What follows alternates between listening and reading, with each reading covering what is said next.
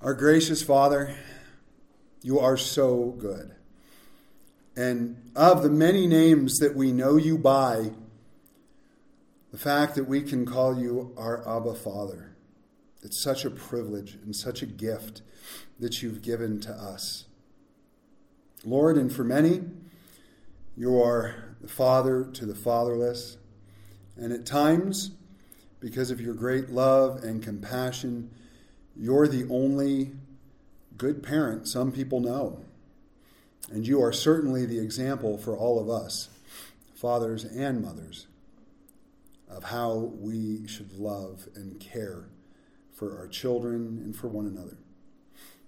I pray, my King, as we seek you in your word, as we continue in an attitude of worship, that this time would be beneficial that it would help us to learn more of you and to grow closer to you.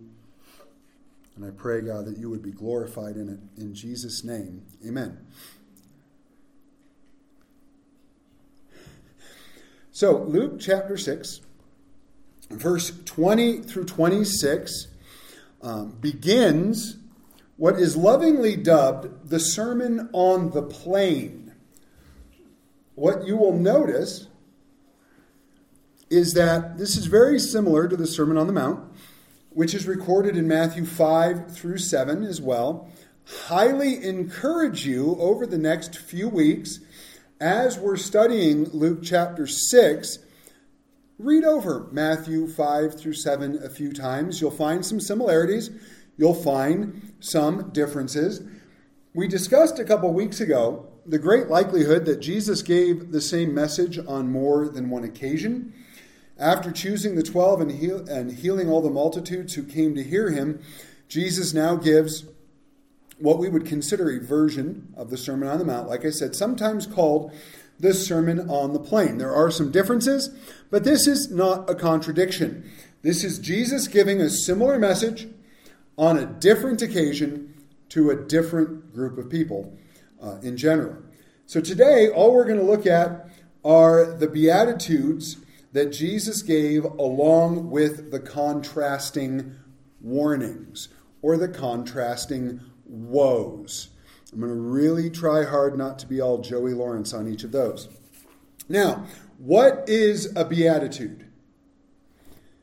We get the word beatitude from the word blessed in the text. The word blessed is makarios, and it means supremely blessed or happy. The word beatitude simply means the state of being supremely blessed. The word blessed, of course, can be translated happy is the person. So some of your translations actually may put it that way. Uh, instead of blessed are you poor, happy is the person who is poor. And we're going to discuss the, why that's so just fantastic and interesting. Many times in the wisdom books, Psalm 1 1, Psalm 32 2, Psalm 127 5, Proverbs 3 13, Proverbs 28 14, and a whole bunch of others. There's a lot of other places in Scripture that have what we would consider beatitudes. Happy is the person, happy is the man, blessed are you, right? Psalm 1 1, blessed are you. Uh, oh gosh. You know, this is what happens when I don't put it in my notes. Thankfully, the Psalms are usually easy to find. Blessed is the man who walks not in the counsel of the ungodly, nor stands in the path of sinners, nor sits in the seat of the scornful, but his delight is in the law of the Lord. See, beatitude to start off the book of Psalms. So, with that, we're going to read our text today, and then we are going to dig into all of this good stuff. Then he lifted up his eyes towards his disciples and said, This is Luke 6, verse 20. Blessed are you poor, for yours is the kingdom of God. Blessed are you who hunger now, for you shall be filled. I should have preached that on potluck. Oh, it's just I was one week off. Um, Blessed are you who weep now, for you shall laugh. Blessed are you when men hate you, and when they exclude you and revile you and cast out your name as evil for the Son of Man's sake. Rejoice in that day and leap for joy, For indeed your reward is great in heaven. For in like manner their fathers did to the prophets. But woe to you who are rich, for you have received your consolation. And woe to you who are full, for you shall hunger. Woe to you who laugh now, for you shall mourn and weep. Woe to you when all men speak well of you, for so did their fathers to the false prophets. So, much like in Matthew's gospel, Jesus teaches us various states of blessedness and their outcome. What we need to notice is that the economy of God simply works differently. In our culture and in our world, we are taught and have it often like shoved down our throats that what we need to be happy, right, is we need to be wealthy we need to have all of our bodily desires appeased. We need to always be in this state of ecstasy. The world also wants us to work towards having everyone think of us as wonderful, right? You think when you're done with junior high or you're done with high school, right, the popularity contest is over. But it's not, is it? I mean, depending on the person and, and their general environment, you, you see cliques form at jobs, you see um, you know people gravitating towards others that they find to be more popular or more whatever. You, you continue to see it well after high school. And so oftentimes people become crowd pleasers who bend to every cultural whim in order to try and remain popular. Right? Think of the whole quote unquote woke movement. Right? You have cancel culture where you have somebody who, who said something or did something 10, 15, 20 years ago, and now it comes out, and now now don't go watch their movie and don't listen to their music. And for the most part, you shouldn't watch their movie or listen to their music anyway. But right? Oh, we got to get rid of them. They can't get a job anymore. They can't be right. We see we see uh, teachers getting fired for refusing to use a person's um, preferred pronouns, and we see um, news anchors getting fired and losing you know everything because they dare to tell people the truth and and we see politicians trying to get canceled and we see um, just all of it now, look at the church. In general, there are those in the church who bend to this. And it's sad. If you want to compromise this book in order to get people to like you, you're done. There's nothing left, except hopefully repentance. But that's why God's economy is so different. And to be blessed as a follower of Christ means we will often experience and should want to experience the exact opposite of what the world says. So we begin Blessed are you poor, for yours is the kingdom of God. Matthew's gospel says poor in spirit. The poor being spoken of is the understanding of our spiritual bankruptcy before God. Right? It's not necessarily speaking financial poverty, but it's speaking of spiritual bankruptcy. And the whole idea of spiritual bankruptcy is simply this there is nothing that you or I can do to save ourselves. Our sin has separated us from God, and apart from His grace and the work of Jesus Christ on the cross, there's nothing we can do to fix it. We are spiritually bankrupt spiritually dead apart from Christ. It's only when we come to the end of ourselves, realize the desperate state of our spiritual condition, dead and separated from God, that we can then come to Jesus and be saved. It is only by coming to Jesus that we will receive the kingdom of God. Uh, if you would please, and you don't have to, but join me in Ephesians chapter 2.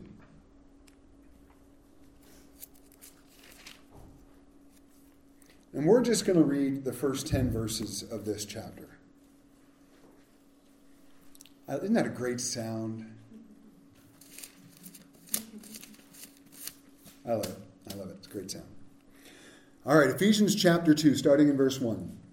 And you he made alive, who were dead in trespasses and sins, in which you once walked according to the course of this world according to the prince of the power of the air, the spirit who now, now works in the sons of disobedience, among whom also we all once conducted ourselves in the lusts of our flesh, fulfilling the desires of the flesh and of the mind, and were by nature children of wrath, just as the others. But God, two greatest words throughout Scripture, but God, who is rich in mercy, because of his great love with which he loved us, even when we were dead in trespasses, made us alive together with Christ. By grace you have been saved. And raised us up together and made us sit together in the heavenly places in Christ Jesus, that in the ages to come he might show the exceeding riches of his grace in his kindness toward us in Christ Jesus. For by grace you have been saved through faith, and that not of yourselves, it is the gift of God, not of works, lest anyone should boast. For we are his workmanship, created in Christ Jesus for good works, which God prepared beforehand that we should walk in them. Now you can see the progression through this passage. We start off dead in our trespasses and sins. We start off walking according to the course of this world, and then you have the prince of the power of the air who's at work in the sons of disobedience. That, folks, is Satan. A person who is not following Christ is following someone. Right? We conducted ourselves in the lusts of our flesh. All we wanted was to fulfill our desires. And what is the result of that? Wrath. By nature, children of wrath. Feel good about yourself yet? But God. And why did he do it? Does it say, but God, who saw that we were doing our best? Or, but God, who saw that certain people were certainly better than others? Doesn't say that. If your Bible says that, get rid of that Bible. Because what it says is that God is rich in mercy and has great love for us. It wasn't because there was anything we could do, it was simply because He is merciful and He loves us. That when we were dead in our trespasses, He made us alive. He raised us up. Why? So He could show the exceeding riches of His grace and His kindness toward us. Just process that for a moment. That's why He did it. He didn't do it so we could, you know, become something. He did it simply to show us who He was or who he is. He wanted to show us the riches of his grace. He wanted to show us the exceeding riches and his kindness toward us. So, what did he do? He said, This is how you get saved through faith. That not of yourselves, it's a gift of God, so that no one could boast. Wouldn't heaven be a horrible place if we could brag? Just imagine, right, our first day there? Ooh, what'd you do to get here? Oh, you know, I preached 894 sermons and like four of them were good. Um, you know, what, what did you do to get here? Oh, I gave all kinds of money to the church. Wow, that's great. What did you do to get here? That would be horrible, right? Because just imagine you're you or you're me, not to put anybody down, and you're sitting next to, say, Mother Teresa. What did you do to get here? I, you know, I preached a bunch of sermons to, to a church in Colorado. Oh, really? Well, you know, I saved millions of children in India. Oh, well, um, you know, clearly uh, you should have a bigger chair. I don't know how that works. But you want to know the thing? Mother Teresa or you or me or anybody else, we're all going to say the same thing when we get here, when we get there. How'd you get here? By grace, I've been saved through faith. It has nothing to do with any of my works. It was a gift of our Heavenly Father. I got nothing to boast about. Right? So this progression goes from dead to alive to useful. because we're his workmanship, created in Christ Jesus for good works that God prepared beforehand that we should walk in them. And so he saved us to demonstrate his love. And then he gives us a purpose. And that purpose is we are ambassadors of Christ so we can share that love with others. That's going to look different in everybody's life, but still, that's why we're here. Blessed are you poor, for yours is the kingdom of God. Blessed are you who hunger now, for you shall be filled.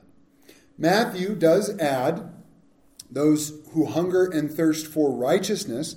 And what happens when we come to the end of ourselves? And our primary desire is no longer to fulfill the lusts of our flesh, but to seek after God. When we get to that place, we will find our satisfaction in Him. I think as we look at the world, we, uh, for those who are here, and I, am going to keep using this because it was so good, uh, when we watched the, the, the movie uh, Jesus Revolution, I almost forgot the name of it. There was a comment in there that the hippies and, and all these people who were lost, they were looking for all the right things, but in all the wrong places. Well, so think about being satisfied in the world. What do people try to do to be satisfied? Well, if I just have enough money, then I'll be okay. If I just, you know, if I just have enough sex, then I'll be okay. If I just have enough food, it didn't work. That was me. Oh man, did I think I could find happiness in food? It almost killed me. So many other things. And we think, oh, yeah, this is a first world problem, right? We have this problem today. Maybe they didn't have it before. Isaiah 55. I love this passage just because of the way it starts. Ho! Everyone who thirsts. I don't know why that tickles me. Ho! Everyone who thirsts, come to the waters. You who have no money, come buy and eat. Yes, come, buy wine and milk without money and without price. Why do you spend money for what is not bread, and your wages for what does not satisfy? Listen carefully to me and eat what is good, and let your soul delight itself in abundance. Incline your ear and come to me. Hear, and your soul shall live. And I will make an everlasting covenant with you the sure mercies of David. All the way back in Isaiah's time, they had the same problems we have today. People were spending money on things that could not satisfy them. And God says, Why? Just come to me. Just come to me. Solomon got it. Ecclesiastes 6 7. All the labor of man is for his mouth, and yet the soul is not satisfied.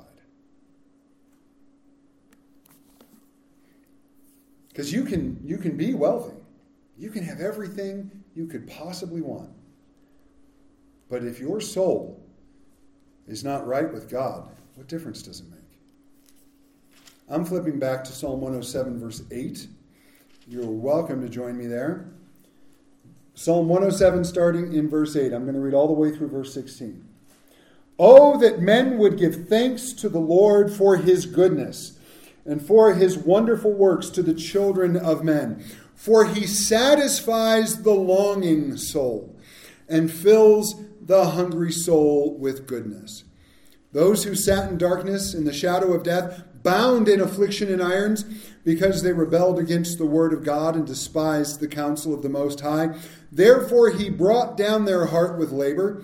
They fell down, and there was none to help. Then they cried out to the Lord in their trouble and he saved them out of their distresses. He brought them out of darkness and the shadow of death and broke their chains in pieces. Oh, that men would give thanks to the Lord for his goodness and for his wonderful works to the children of men. For he has broken the gates of bronze and cut the bars of iron in two. Now, that whole idea of, breaking the gates of bronze kind of it's odd to us. We don't think about that. Anybody have bronze gates at home? Right? It's not something we usually do. But bronze throughout Scripture is always a picture of judgment. And here, the person who cries out, longing for a satisfied soul in Him, God breaks the bond of judgment against us. He's done that, of course, through Jesus Christ. Psalm 17, 15, one more on this. I shall be satisfied when I awake in your likeness. We talked a few weeks back about how we are being conformed into the image of Christ. We are being transformed into the image of God in Christ and that beautiful journey that each of us goes on that we call, you know, life. Uh, but once we're saved, that journey includes the Holy Spirit through the Word of God making us into the people that God has created us to be, becoming more and more like Him. What is true satisfaction for the follower of Christ? I will see your face in righteousness. There's only one time well, it'll be the first time that we'll actually see his face. It's not going to be here. And I shall be satisfied when I awake in your likeness. When will we fully be in the likeness of our Savior? Not here. But in that moment, in the twinkling of an eye, as Paul writes in 1 Corinthians 15, the sound of the trumpet will all be changed. I'm really hoping for that one before the death part. But if God chooses to let me die before he blows that trumpet, I'm okay with that too. I just can't wait to go home.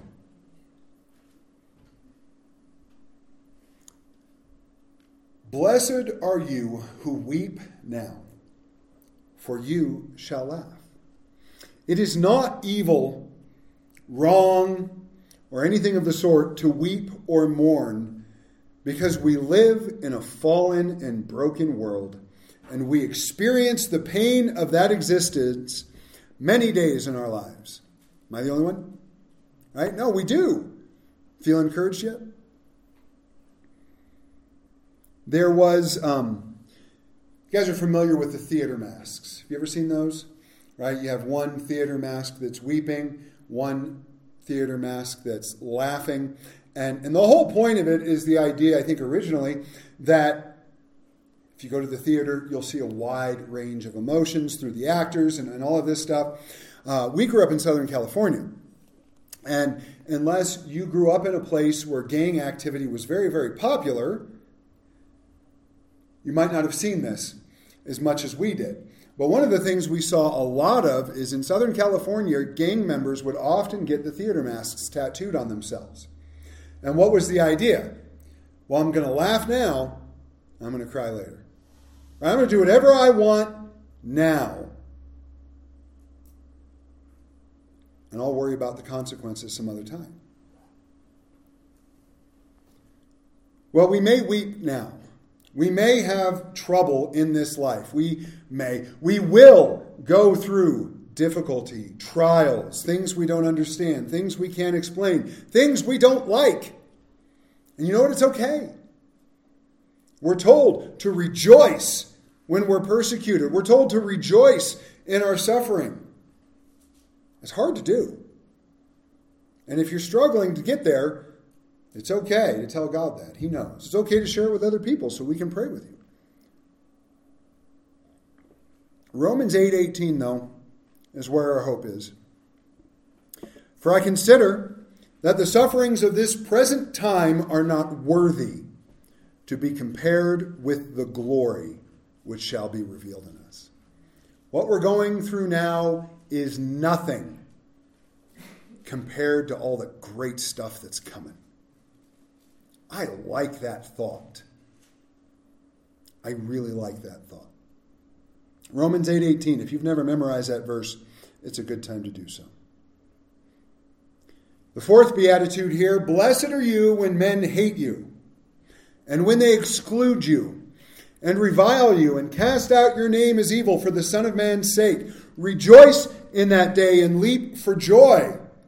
For indeed, your reward is great in heaven, for in like manner their fathers did to the prophets. Now, I don't tend to um, rejoice when something bad happens. It is not my first response or my first reaction.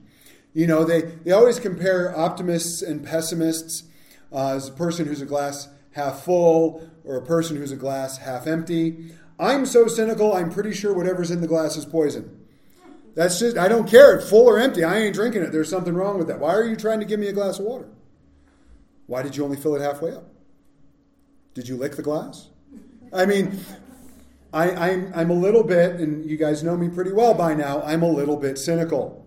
I'm also a little bit sarcastic. No. But in our culture, Christians are often disparaged as hate filled, judgmental jerks. Now, there are unfortunately some who resemble that remark. However, the whole idea here of being excluded, being reviled, being hated, being cast out, having somebody claim that your name is evil, Jesus says you should rejoice in that. Why? Because he gives us two promises to go along with it. First, we rejoice because our reward is great in heaven.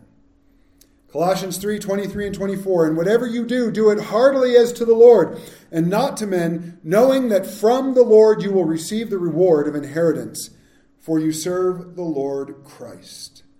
Revelation 22 12, almost at the very end of Jesus' words to us as his church, what does he say? Behold, I am coming quickly, and my reward is with me to give to everyone according to his word.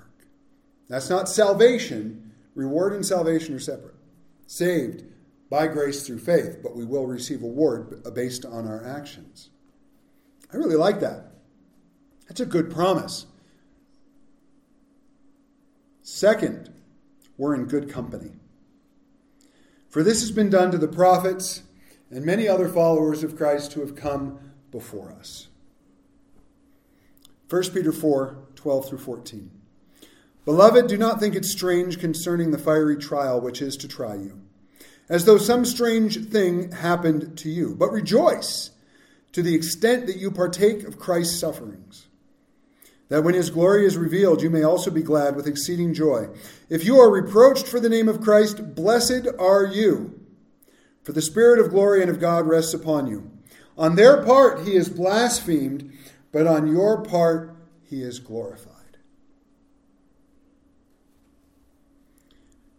Now, I'm just going to be honest. You guys all know the last month has been kind of hard for us. And so then, about two weeks ago, I'm reading through the book of Matthew, and I came across that in the book of Matthew. And because I have a bad attitude about a lot of things, I was like, I don't, I don't care, right? I was, I was like almost angry that the Lord brought me to that place just in my normal time of, reading, and, and I'm like, I don't want to rejoice. I don't want to look forward to the promises. I want to be mad. I want revenge. I want to, you know, whatever. And God is good. And He didn't kill me, which He should have, because I was really being a snot nosed little brat. Right? To everybody else, it looked pretty good, didn't it? You should have seen what was going on when you weren't around. it wasn't pretty. Then last week, and then, uh, you know, because like I said, I always read ahead. I'm trying to figure out where I'm at, and I'm like, oh, I don't want to preach that. Can, can we just skip to verse 27? No. And I wouldn't have done that anyway. And so then I get to this week, and I'm diving into all of this stuff, and I'm like, all right. I'm going to have a hard time rejoicing, but I'm going to trust you. And he's good. And I'm still here. I think there was an enemy who wanted to change that. Well, he can because he's not in charge. Verse 24. Woe to you who are rich, for you have received your consolation. Woe to you who are full, for you shall hunger. Woe to you who laugh now, for you shall mourn and weep. And woe to you when all men speak well of you, for so did their fathers, the false prophets. The word for woe, uai, right? It's like, what was that? Uh, uh, that was the chipmunks. Ooh, ee, ooh, ah, ah, ting, ting, walla, walla, bing, bang. That's Greek. Okay, it's not really Greek. But uh, it's just, but the word is uai. Like, you know, you put your foot in the bathtub and the water was way too hot. Ooh, ah, But it's an exclamation of grief, right? It's appropriate. It's an exclamation of grief over those who are being spoken of. This is the exact opposite of the state of being supremely blessed. Essentially, what Jesus is teaching us here is that for those who pursue the things of the world, they give no thought to their condition of spiritual bankruptcy. They think they're okay. They think they don't need anything but what they have or can achieve on their own. There is nothing left but an exclamation of grief. And I'm going to tell you something our hearts should break for them too. It's really easy to be angry at the world. It's really easy to be angry at the sin that we see. It's really easy to want to hate the people who are involved in those things. We were having this discussion earlier this week about the, the whole thing with, with all the you know gender identity and all that stuff that's that's being forced and some of the stuff they're doing is awful and I don't condone it and I don't agree with it, right? Children should not be exposed to drag shows. They just shouldn't. It's disgusting. But here's the thing I don't hate them. I do hate what they're doing, but I don't hate them. My heart breaks for them. My heart breaks for them because they're lost. My heart breaks for them because the woes that we're about to look at apply to them. Sometimes when people do you wrong, you get angry at first, but then over time, as God heals your heart, then your heart starts to break for them. Do you want to know why? Because I could try to be all revengey, or so could you.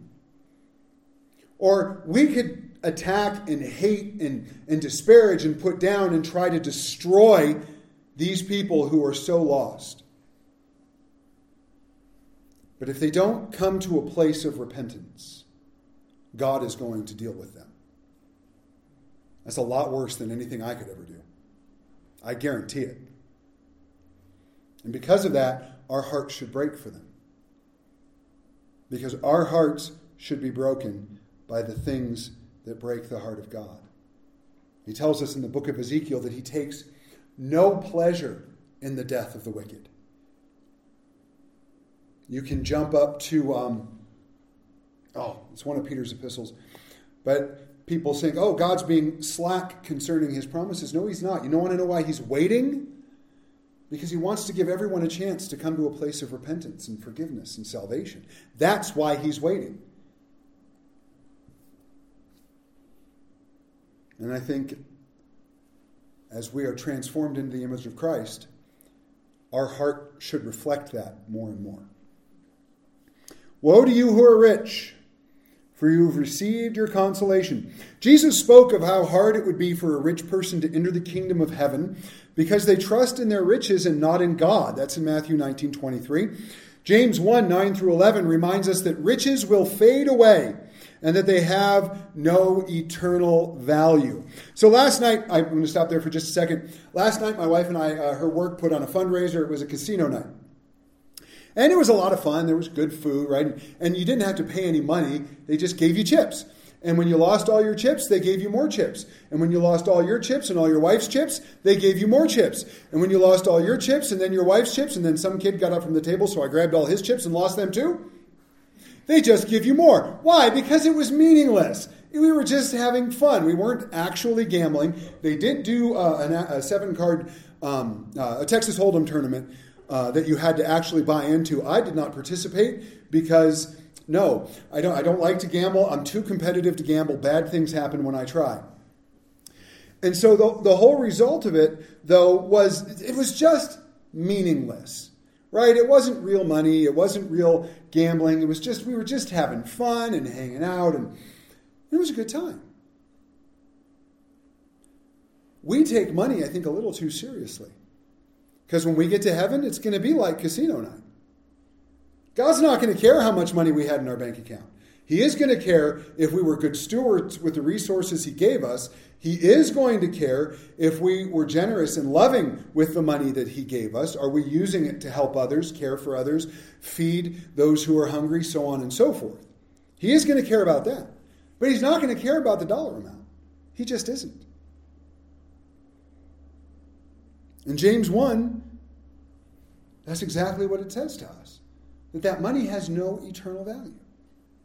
This is why Jesus taught us to store up our treasure in heaven, where moth and rust cannot destroy and thieves cannot steal.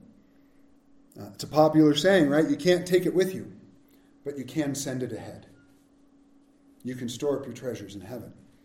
Now, I'm going to throw this out there. There's nothing wrong with having money, right? It's not a sin even to be wealthy. It's nothing wrong with that at all. I used to have issues. Um, years ago, after I went on a missions trip to India, I felt guilty for everything I had. I did. I just thought it was it was awful. And God had to show me something. And it took a long time for me to get it because I'm not that bright. But when I got it, it made sense. Yes, we have a lot of money in our country. Uh, I can't remember what the number is, but I think it's that if you make over $20,000 a year, you're in the top 10% of wage earners in the world. Is it 20?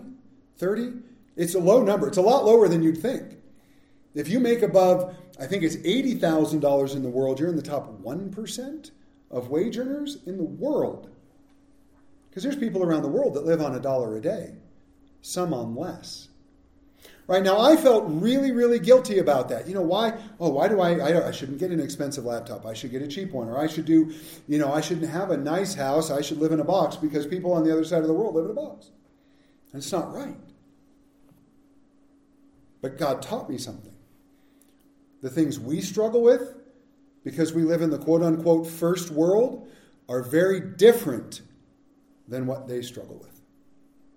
And the temptation to allow money to become God has entrapped so many people that, and they don't worry about that. Right? They have different concerns because it's not really anything wrong with having money. The problem is when money has you. The problem is when wealth becomes your goal, or even worse, your God. And that, folks, is one of the greatest idols we see in our country today is wealth.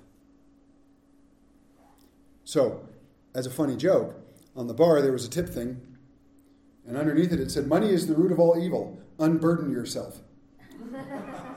I'm like, okay, that's pretty clever. So I put five bucks in it. Uh, but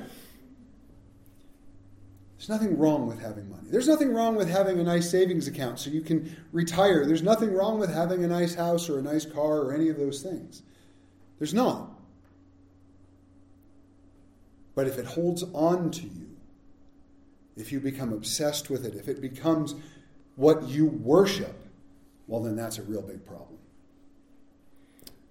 Woe to you who are full, for you shall hunger right? Because those who think they're satisfied with the things of the world will discover, and most likely too late, that those things have no eternal value. And when that day comes, when they stand before God, they will have nothing without the hope of Christ. Ephesians 2:12, we were just a couple verses shy of that. We're told that those who are apart from Christ have no hope as they are without God in the world. Doesn't matter what else you have. If you don't have Him, you have nothing. Woe to you who laugh now, for you shall mourn and weep. Paul, in defending the resurrection of Jesus, and subsequently those who follow him, made the argument that if there is no resurrection, and this is a quote from 1 Corinthians 15, let us eat and drink, for tomorrow we die. That was a saying among the Greeks. Right? The Greeks didn't really have an eternal perspective uh, many of them were very uh, um, materialistic, right? That this is all there is. It's actually what gave rise to Gnosticism in the early church, which is another study for another time. But you can Google Gnostics, it's kind of interesting what they believed. Um, in short, they believed that the material world didn't matter, all it was was spirit. So if your spirit was right, you could do anything you wanted with your body. Right? It's a convenient way of thinking, right? oh, my spirit's right with the Lord, so I can still go to the temple and sleep with the prostitutes because my spirit is right, and what I do with my body doesn't matter. Huh? Yeah, no, that's not how it works. But there's many people who live their lives by this philosophy. They think there's no consequences, eternal or temporal, for their actions, and then they live just like it. And there will come a day when they find out that their worldview is wrong. And for most, it will be too late to do anything about it. Woe to you when all men speak well of you, for so did their fathers, the false prophets. Now, Jesus warned us that false prophets would come in Matthew 24. Paul told us that the reason they would be so well received is because they would tell the people what they wanted to hear. 2 Timothy 4 1 through 4. Now, I don't think we need to go out of our way to be offensive. I don't think we need to try and get people to speak evil of us. However, if we are following Jesus Christ, if we are listening to, obeying, and proclaiming the truth of His Word, there will be plenty of people who will hate us for it. We don't even have to go looking for them. They will just hate us. Why? Jesus told us in John chapter 3 when he was having the discussion with Nicodemus that men are afraid to come to the light because it will reveal their sin, and they'd rather stay in the darkness. That's why people don't like us when we are letting our light so shine before men that they may see our good works and glorify our Father in heaven. Matthew 5 16.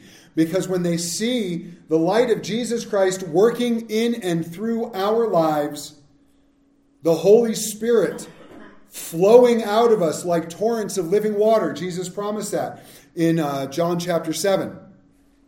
When people see that, they become convicted. They realize that their sin is wrong. They realize, and they don't want to come near that light. You ever gone to the doctor and you had a test and you didn't want to know the results? Right? Because you're afraid of what the results might be. Or what about you took a test? Well, make it a little less heavy. You took a test and you just know that you didn't do all that great, so you dreaded the teacher grading it. Ever been there? Or maybe it's election night and you turn the news off because you really don't want to know who won. There's a lot of ways to put that. But sometimes we avoid the light because it's more convenient to stay in the dark. And that's what people do. Paul said to the church in Galatia, Have I become your enemy because I tell you the truth. I've used that scripture on one or two people in my time as being a pastor. I've had people get angry with me because I told them the truth. And I'm like, so you're mad at me for telling you the truth? Well, no, that they, they always no, that that's not it. You know, it's just um, you know, I, I don't think you're you're interpreting the Bible right, or I don't think you really understand my situation, or I don't, you know, they, they come out with all their excuses. I'm like, this isn't about misinterpretation. I read you a scripture, and you didn't like it. Your issue is with God, not with me. People will hate us when we tell the truth, and we live in a world where these false prophets are gaining popularity because they simply tell people what they want to hear oh, it's okay if you live in a homosexual relationship as long as you're happy. I've heard pastors say that. No, I don't care if you're happy. I love you too much to care if you're happy. I care that you go to heaven. I care that you are forgiven by the blood of Jesus Christ. And if that means I have to tell you something that you won't be happy about, fine. If it means you hate me for it, I can live with that. Because I'm not going to compromise the truth to make you happy. I'm just not going to do it. You shouldn't either. Victor Hugo wrote, this is often, this, I found this interesting. You ready?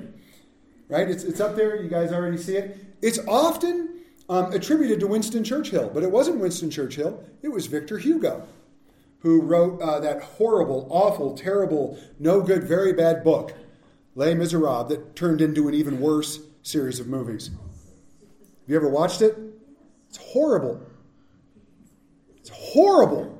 First, I hate musicals, so that's part of it, right? i am already going in with a biased opinion. And second, the newest one they did, Wolverine and Gladiator were singing to each other. That is wrong, right? You got you got Hugh Jackman and Russell Crowe singing songs to one another. Nope. No. Hugh Jackman should have claws, Russell Crowe should have a sword, and they should be trying to kill one another. That's what movies are for. Not so these guys can, oh, no, shut up. Anyways, but that quote, we got there because Victor Hugo wrote this quote down. You have enemies? Good. It means you've stood up for something sometime in your life. We don't go out of our way to offend. You know, if, if I meet a person who is, is transgender and they say that they have, oh, you got to use they and then pronouns. I'm not going to do everything in my power to make sure I make them angry before our conversation is over. You want to know why? Because the moment I do that, I have lost the opportunity to share the love of Christ with them. And that's what I'm concerned with. Let's close. Jesus told us in Mark 9, verse 40, that he who is not against us is on our side. Today, like so much of our walk with Christ, it boils down to which side we want to be on. Do we want to be on Jesus' side or on the world's? Do we want to be supremely blessed by living for and following Jesus? Or do we want an exclamation of grief proclaimed against us because we wanted to follow the world and live for ourselves? It really sounds like an easy question to answer, doesn't it? Clearly, I want to be blessed and not condemned. Clearly, I should want eternal life and supreme happiness in Jesus as opposed to the temporary pleasures of the world that lead to eternal condemnation. Right? It seems easy. Do you want an ice cream cone or do you want to put your hand in the oven until all the flesh burns off? I'm thinking ice cream. Right? It's that kind of decision. What do we want? Unfortunately, too many people, including quote unquote Christians and many false teachers and prophets who call themselves Christians, are trying to get people to believe that their temporary happiness through wealth or worldly pleasure is more important than taking up their cross daily and following Jesus, which is what we'll get to when we get to Luke chapter 9 in 11 years.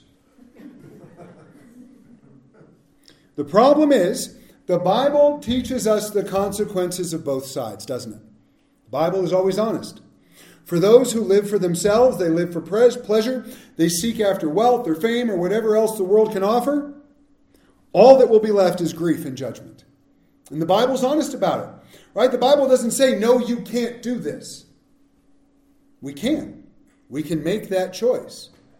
And then God is honest enough to say, but if you do it, this is the outcome. For those who choose to follow Jesus, to surrender their lives to Him, to live obediently to His Word and the leading of His Spirit, all by the power of His Spirit, of course, there awaits, awaits, awaits eternal reward in His presence. You think ice cream's good? Maybe there's going to be a whole cloud up there where there's a lake that's a milkshake. Could happen, right? And it's going to be right across the street from my tree that grows chicken fried steak. Dessert, oh, just to, whatever you reach in, you just pull out. The, the, have you guys had the Hostess, the lemon Hostess cupcakes? Right, with the plastic frosting on top and the and the cream inside that's really just oil. And right, every time you take a bite, you like take hours off your life. They're so good. And what's the point of those hours? Everyone I eat gets me closer to home. It's worth it. Let me end with a couple questions to help us think. The big one, I ask it every week, and I will until the day I die is there anyone who has not yet made the choice to follow Jesus? Right? I know all of you, you'd better be saved. If you're not, you're going to have him to answer to. Um, but if there's somebody online who's joining us or hears this recording, I believe the Word of God and the Spirit of God are working right now to bring you to our Father, and I pray that you would come. Send us an email, leave us a comment, send us a Facebook message, however you can, and we will help you in that journey to Christ. For those who are followers of Christ, the question is this. Uh, and I'm just going to tell you, I borrowed this from several pastors, uh, Craig Groeschel and John Mark Comer, just to give credit where credit is due, but it's very appropriate. Are we willing to give up what we want most for what we want now? Or are we willing to give up what we want now for what we want most? Ooh. It's the difference between our strongest desire and our greatest desire. My greatest desire is for an intimate growing, and eternal relationship with God through Jesus Christ that permeates every part of my life here on earth. I can tell you that is my greatest desire. But sometimes my strongest desire is for the temptation to sin that's right in front of me. What we want now may be our strongest desire, but what we want most is our greatest desire. And I'm going to tell you something. Even though I fail, I sin, I struggle like everybody else, I'm not willing to give up what I want most for what I want now. And now, I actually wrote this in here, just so you don't think I'm making it up on the spot. This gets sticky when it comes to cupcakes in my diet. Right? Because what I want now is a cupcake. What I want most is to not be quite as fat as I am at the moment. But I really like cupcakes. But the principle is still sound. And that's a decision we all have to make in our lives. That's a decision we're going to have to make moment by moment, day by day, until we go home. And I don't mean until we leave church and go home, I mean until we go home. What I want most or what I want now. I pray that God's gracious Spirit will give each of us the power and His Word the guidance so that we can live that out now. That none of us would ever give up what we want most for what we want now. Let's pray. Father, thank you. Thank you for your word. Thank you for your goodness and your grace, for your love and your kindness for your mercy. Thank you, Father, that you're just honest with us. You tell us the consequences of our actions. Now, you allow us to choose, but not without warning and not without promise. So I pray for each of us, Father, you would just give us by your grace, by your Spirit, by the clear teaching and guidance of your word to help us live in a way that glorifies you, to help us live our lives in a way that reflects our greatest desire, not just our strongest. In Jesus' name.